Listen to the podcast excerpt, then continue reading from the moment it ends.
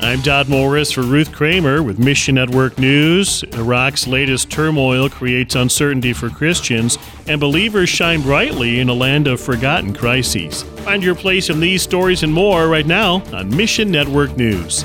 It's been a chaotic week for Iraq. On Wednesday, protesters stormed the Iraqi parliament in Baghdad.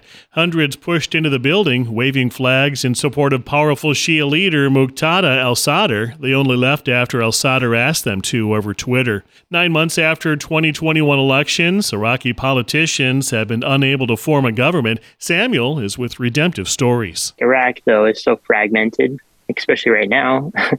because of the political uh, instability as well as even just social instability. Meanwhile, tensions between Iraq and Turkey remain high. On July 20, artillery fire killed five Iraqi tourists at a resort in Kurdistan near the Turkish border. These incursions are pretty regular. They are drone strikes, but also missile strikes. And these happen mostly on a weekly basis, or at least maybe even twice a week sometimes. But this was one of the first ones that has actually caused civilian casualties. But there are protests all throughout Kurdistan and then also down all the way into Baghdad. This region has a Christian community that always seeks to engage their neighbors. Please ask God to give them a voice during this time. They too have continually faced traumas as a persecuted minority group within the context of Iraq. An Indonesian pastor and nine others died after gunmen attacked a truck on the island of Papua. Ilyas Urbea was traveling to a church conference. The West Papua Liberation Army, known locally as the KKB, was responsible. This group wants Papua to have independence from the rest of Indonesia.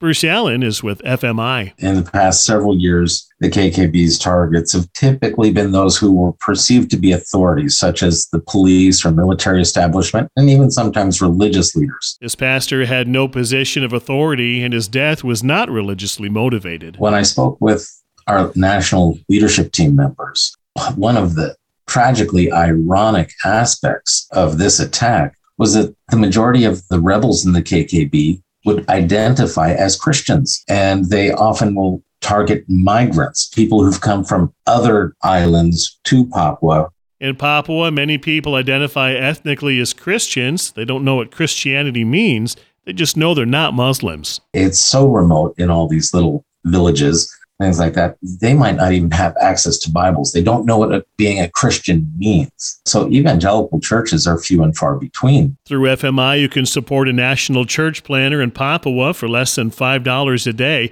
and we'll connect you at missionnews.org. Civil war rages in Myanmar. After a February 2021 coup, the military began brutally attacking civilians. Resistance groups claim they're drawing closer to victory, but limited information coming out of the country doesn't paint a clear picture.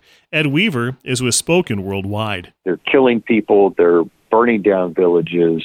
COVID was going on about the same time. And so you've got multiple things that have almost brought Myanmar to a standstill in terms of any engagement with the outside world. Why is Myanmar dropped out of the headlines? Weaver points to uncertainty. For instance, Ukraine has hope that they'll completely drive out Russian forces. But I think what's happened is that people don't know the solution to Myanmar. And when no one knows a solution, there's no activity toward a solution, everybody kind of throws up their hands. But God has not forgotten Myanmar would I be bold enough to pray that God will do a miracle, that somehow there will be freedom for the people of the country of Myanmar, a relief to the oppression that they're under? God heard the cries of the children of Israel in Egypt as they were enslaved, and he did respond. It starts with the love of the local churches. Please ask God to strengthen them.